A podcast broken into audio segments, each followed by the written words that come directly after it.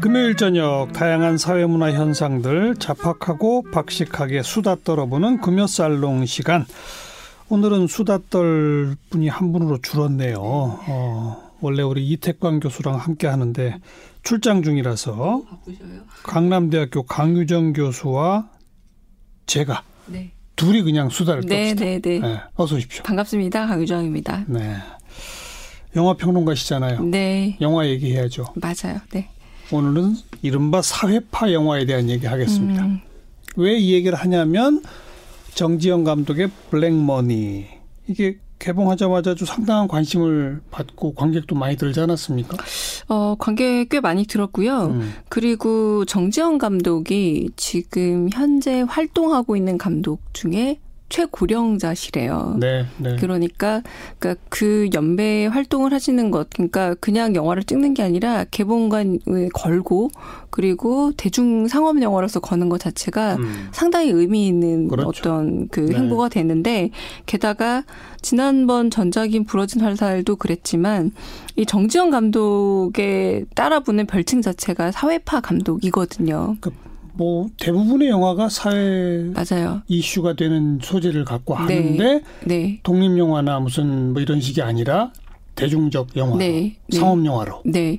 그러니까 정지영 감독의 영화적인 가장 전성기라고 하면은 아마 정관영 교수님 잘 알겠지만 1990년대거든요. 예. 하얀 전쟁이라던가. 하얀 전쟁, 월남 전쟁, 네, 그전에 남부군. 남부군. 맞아요. 음. 이런 작품들을 만들었을 때 사실 2세대 감독들을 지칭하기 위해서 사회파 감독이란 말이 한국에선 쓰였습니다. 그러니까 예. 자신이 가장 잘하는 걸 지금 영화계 최고 선배가 돼서도 하고 있다라고도 말할 수 있을 텐데 음. 이게 왜 요즘 이렇게 더 화제가 되느냐. 한동안 사회파 영화라고 할 만한 영화들이 상당히 한국 영화 개봉관에 많이 걸렸는데 최근에는 아시겠지만 좀 오락성 짙은 음. 범죄 영화라던가 이런 영화들 위주로 아니면은 그냥 마블이나 해외 영화들 위주로 가다 보니 한국 이야기를 다룬 이런 사회파 영화라고 할 만한 게 걸릴 틈도 없고 만들어질 그래, 일도. 별로 없었던 거예요. 진짜 그랬네요. 그러다 보니 정지영 감독 이 블랙머니가 오히려 더 음. 조금 눈에 튀는 현상이 되었다고 할 수 있겠습니다. 음. 남북은 하얀 전쟁, 최근에 부러진 화살, 남영동 1985도 있었고, 맞아요. 네. 그죠? 요번에 블랙머니. 블랙머니는 그 외환은행 론스타 그걸 다룬 영화. 뭐 영화에서는 직접적으로 론스타라고 이름이 나오지도 않지만 뭐 금융위원회 나오기도 하고요. 그리고 누구나 다 한국의 알짜 은행인데 왜 저렇게 헐값에 넘어가지라고 얘기를 그렇게 대한은행이라는 별칭으로 쓰이고 있긴 합니다만 누구나 예. 짐작 가능한 일이기도 하고 예. 이제는 사람들이 이제 음모론이 어 영화보다 약간 현실에 먼저 떠돌잖아요. 가령 어떤 그 BIS 비율을 높이기 위해서 가짜 팩스를 보냈던 은행 직원분들이 어 다 자살로 어떤 사고를 당한다거나 음. 자살 사고라는 말이 모순이긴 하지만 음, 음. 그런 일들을 영화적으로 조명하고 있는데 물론 다 허구예요. 다 허구지만 많은 분들이 저런 일이 영화에서만 있는 게 아니라 실제도 있을 법하지 않아?라고 예. 생각을 하다 보니까 예, 예. 훨씬 더 사실감 있는 얘기로 전달이 되는 거죠. 재미있나요? 저는 굉장히 재밌게 봤어요. 어. 일단 그 최근의 영화들이 좀 꾸밈도 많고 한편으론 배우들이 잔재주를 많이 부리는 부분이 있는데 옛날 감독님답게 좀선 굵게 굵직하게 사건 위주로 쭉쭉 나고하거든요. 예, 그러다 예. 보니까 뭐 카메라 워킹이나 뭐 혹은 다른 어떤 여러 가지 부분적인 요소들도 관객에게 호소하는 게 아니라 당신들 뉴스에서 보긴 봤잖아. 하지만 별로 신경 안 썼던 음. 그 일인데 이거 사실 되게 심각한 문제였어라고 계속 주제를 깊이 찔러주는 게 다 굉장히 와닿는 거죠. 네. 네. 근데 그런 그 아마 저런 일들이 분명히 있을 있었을 거야. 음모론적인 네. 말씀하신 그 내용은 확인된 바는 아니잖아요. 확인된 건 없죠. 그죠. 그런데 영화적으로 뭐. 만들려다 보니까. 음. 더 말을 앞뒤를 맞추는 거죠. 왜냐하면 그 개연성이라고 하잖아요. 음. 현실에서 일어난 일은 더 말이 안 될 수 있지만 이거는 가설이니까 훨씬 더 꼼꼼하게 정지현 감독이 이야기를 하는 겁니다. 가령 왜 거기서 그렇게 쉽게 많은 사람들이 그렇게 탄탄한 은행을 매각하는 것에 그렇게 별 주저함이 없었을까라는 것에 이제 정지영 감독의 대답은 분명히 누군가 이권이 걸려 있었을 것이다. 예, 결정하는 테이블에 음. 앉아 있는 사람들의 음. 이제 그런 얘기들을 일테면 하나의 가설을 제공하는데 뭐 그럴 듯하게 들린다라고 저는 일단 말씀드리고 싶습니다. 네. 어, 공교롭지만 바로 얼마 전에 국가 부도의 날 네. 그게 IMF 사태를 맞게 된 과정을 그린 거 아니겠습니까? 맞아요. 네. 요번에 이 블랙머니는 그거로 인해서 어, 외환은행 헐값 매각 사태 그 이후에 나타난 일 공교롭죠 사실. 공교롭죠. 그리고 그때 우리가 많이 했던 이야기가 뭐냐면 국가가 위기에 처해 있다. 음. 그러므로 사소한 얘기는 여기서 하면 안 된다라는 일종의 국가주의. 사실 그래서 전 국민이 금을 모아서 국가를 살리려고 했던 일이기도 했는데 예, 중요한 거는 이 금융 문제를 다루면 어렵다는 거예요. 맞아요. 국가 부도의 날에서도 여러 이제 얘기들이 다 등장하긴 했지만 음. 어떻게 하면 배우들을 통해서 전달하려고 애썼고 이번에도 마찬가지로 여러 가지 용어들도 나오고 그리고 그런 비리를 파헤치려고 애쓰는 인권 변호사도 나오고 근데 그런 인물들의 활동은 알겠는데 깊숙이 들어가서 이제 어떻게 이렇게 가능했는가를 보면은 좀 어렵게 되는데요. 근데 이런 거는 해외에서도 마찬가지라고 좀 음. 볼수 있어요. 그 아실 수 있을 텐데 마틴 스콜세지 감독이 Wolf of Wall Street라고 월스트리트에서 돈을 긁어 모으는 예, 그런 예. 네, 거간꾼들 얘기를 다뤘는데 심지어 어떤 배우를 출연시켜 가지고 자 보세요. 이게 바로 주식통 이렇게 하는 원리입니다. 모르시겠죠? 하지만 알면 돼요라고 친절하게 얘기를 해도 대개 관객들은 아 그런 게 있나 보구나 음, 정도로 음. 넘어갈 수밖에 없거든요. 근데 바로 그런 부분이 이번 영화에서도 보면은 너무 어려우니까 사람들 쉽게, 쉽게 접근하려고 하는. 네 저- 접근했지만 사람들은 잘 모르고 충분히 넘어갈 수 있었다라고 좀 얘기를 전달해 줍니다. 정지영 감독이 그 론스타 외환은행 이게 다 어려운 얘기인데 어떻게 쉽게 하지? 라고 고민을 많이 했대요. 많이 했을 것 같아요. 근데 네. 국가부도의 날을 음. 그 개봉된 걸 보고 됐다 했대요. 음, 음.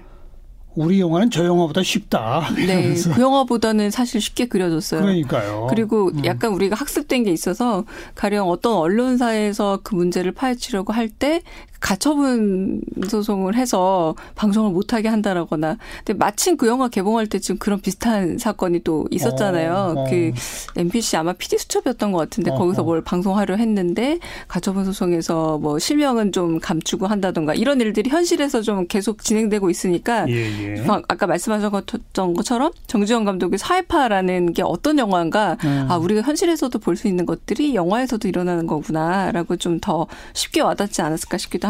아무튼 사회파 영화, 이른바 사회파 영화는 숙명적으로 어려운 주제를 국민들한테 알려야 하는 맞아요. 그런 네. 어떤 한계 같은 건 있어요. 또 하나, 또 하나 이제 논란거리, 사회파 영화에는 반드시 또 논란거리가 있는데 좀 아까 제가 말씀드린 그 음모론적으로 누군가 이권을 챙긴 사람이 있었을 것이다라고 추정은 가능하나 확정된 바는 없단 말이에요. 맞아요. 네. 그러나 영화는 그걸 마치 진짜인 것처럼 그리지 않습니까? 이러면 역사 인식이나 사실 인식에 있어서 혼란을 줄 수도 있다.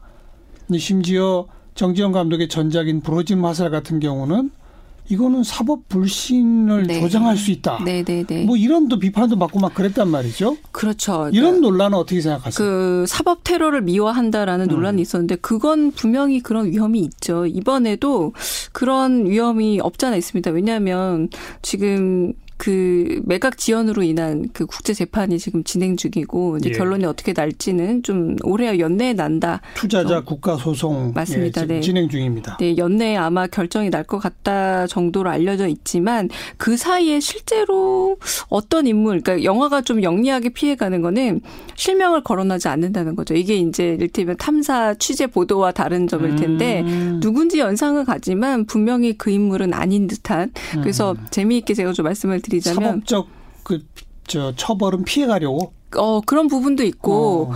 또 이경영 씨가 그 역할을 맡았는데 아시잖아요. 이경영 씨 나오면은 아 부패한 관료 역할 하겠다라고 우리 머릿속에 어떤 이미지가 떠오르는데 그런 것들을 오히려 잘 활용하지만 음. 만약에 그 당시에 뉴스 같은 걸 잘 뒤져보면 아마 이 사람은 이 사람일 것 같다라고 충분히 추측이 가능하게 하는 게 아마 영화니까 어떤 점에서는 왜 서동요처럼 아직 있지 않은 일에 대해서 조금은 그 밝히고 싶은 의지도 있을 예. 수 있고 예. 현실에 대해서 의식하는 의심가는 부분이 있지만 법적인 어떤 좀 고충이 의심됐을 때에는 충분히 가능한 개연성 있는 어떤 가설로 저는 제한할 수도 있지 않을까 싶기도 합니다. 음.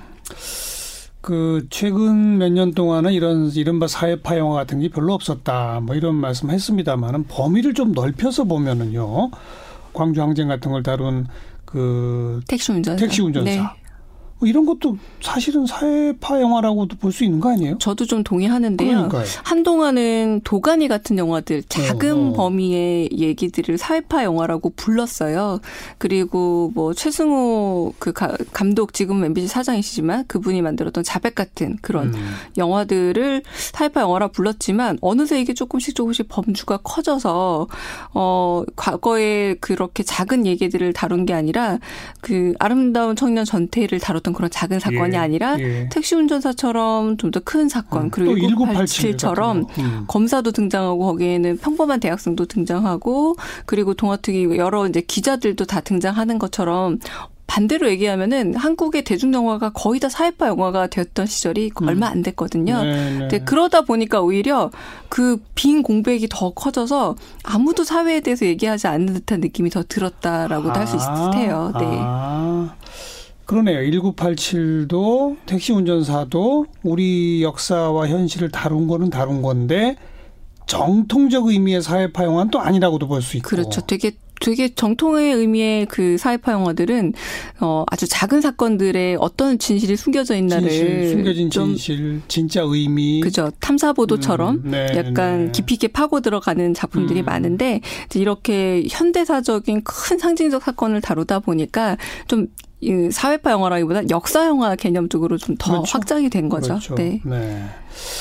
어, 현대사도 역사니까. 맞아요. 아, 네. 뭐, 뭐, 한, 뭐, 한 20년 전, 30년 전 얘기를 다룬 것도 다 역사 영화의 음, 하나고, 음.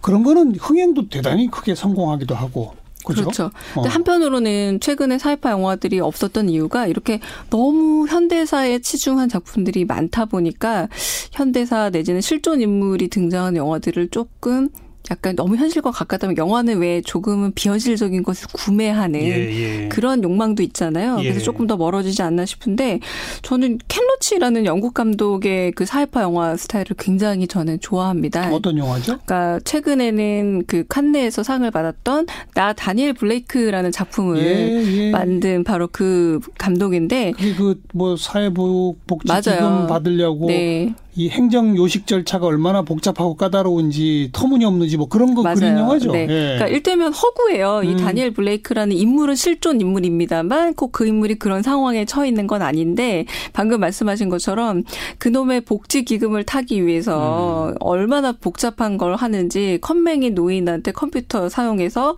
일테면 아이디 만들어라. 음. 근데 아이디 만들면서 계속 우리로 치자면 마치 여러 가지 무슨 인증서 다운 받아야 예, 되듯이 예. 계속 되돌아가고 되돌아가고 이런 과정들을 이렇게 우스꽝스럽게 그려 보여주면서도 결국은 많은 이런 사람을 위한 복지 제도가 사람을 얼마나 괴롭게 만드는지를 그렇죠. 보여주는 작품이거든요. 네네. 네. 실제로 비전문 배우가 등장해서 영국의 가장 심각한 사회 음. 하층민에게서는 아주 고단한 문제라고 할 수 있을 복지 얘기를 꺼내고 있는데 저는 그게 좀 사이파 영화의 가장 아주 멋있는 버전이 아닌가라는 그래요, 생각이 그래요. 들어요. 그러니까 어. 실제로 어떤 사건을 꺼내 와서 그것의 진실 여부를 밝히는 것도 있지만 충분히 가능한 이야기 안에서 많은 사람들이 공감할 수 있고 네, 그리고 네. 영화라는 매체가 아니라면 도저히 볼 수 없는 남들의 삶을 보여주는 것. 음. 그래서 켈러치가 좀 사이파 영화의 가장 좀 높은 윗길의 수준을 보여주고 있지 않나 싶긴 우리나라에서 합니다. 보자면 완전히 똑같다고 말할 수는 없지만 몇 년 전에 그 카트라는 영화. 맞아요. 네.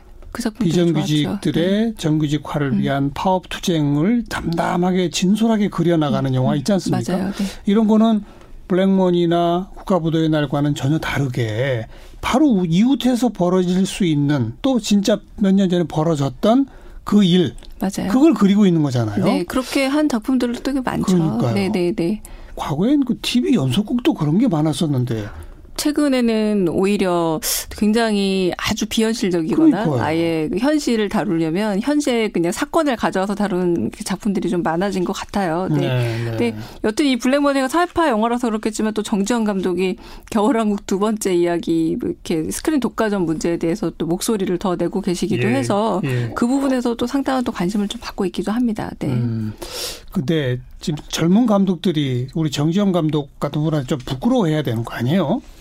어, 그게 한편으로는요, 제가 조금 아픈 소리를 하면 한국 영화계가 너무 커지면서 감독의 개성이 자라날 틈이 더 없어진 거예요. 아. 어, 자본이 더 커지고, 그러면 아. 투자가 더 많아지고, 그것에 손해를 미치지 않기 위해서는. 돈의 힘을 휘둘리는 거군요. 그렇죠. 그러니까 모니터링 요원들이 있어서 이 장면에 대한 평가를 다 매겨줍니다. 그래서 모니터링 요원들이 뾰족뾰족한 부분들은 재미없거나 혹은 싫을 수 있잖아요. 그러면 그런 부분이 다 깎여 나가서 약간 둥글둥글한 영화들이 어.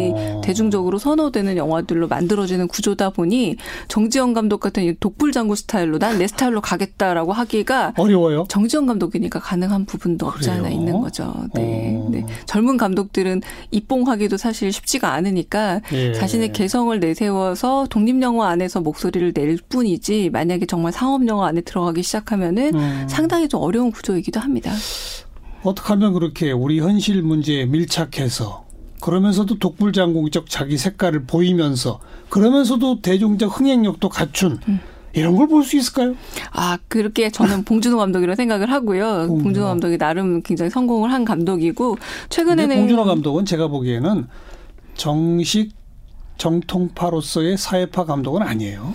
그죠. 그냥 그런 시대적 배경을 깔고 봉준호식 스타일로 재밌는 영화를 만드는 사람이에요. 그래서 더 성장하는 것 같고 더 한국 영화를 넘어서는 음. 부피를 음. 가진다는 생각도 드는데 최근에는 좀 젊은 여성 감독들이 그렇게 사회파 영화의 새로운 흐름들을 만들고 있습니다. 어, 그러니까 누구? 예를 들면 벌새라는 감독, 김보라 감독, 네, 벌새라는 영화도 보자면 저희 프로그램 왔었죠. 네, 이미. 그 성수대교 참사를 그리지만 네, 네. 아까 우리 말했던 그 다니엘 음. 블레이크처럼 한 소녀의 이야기, 그때 당시 존재할 수 있었던 중학교 2학년 어린 소녀 이야기로 우리 예. 사회를 잘 보여줬거든요.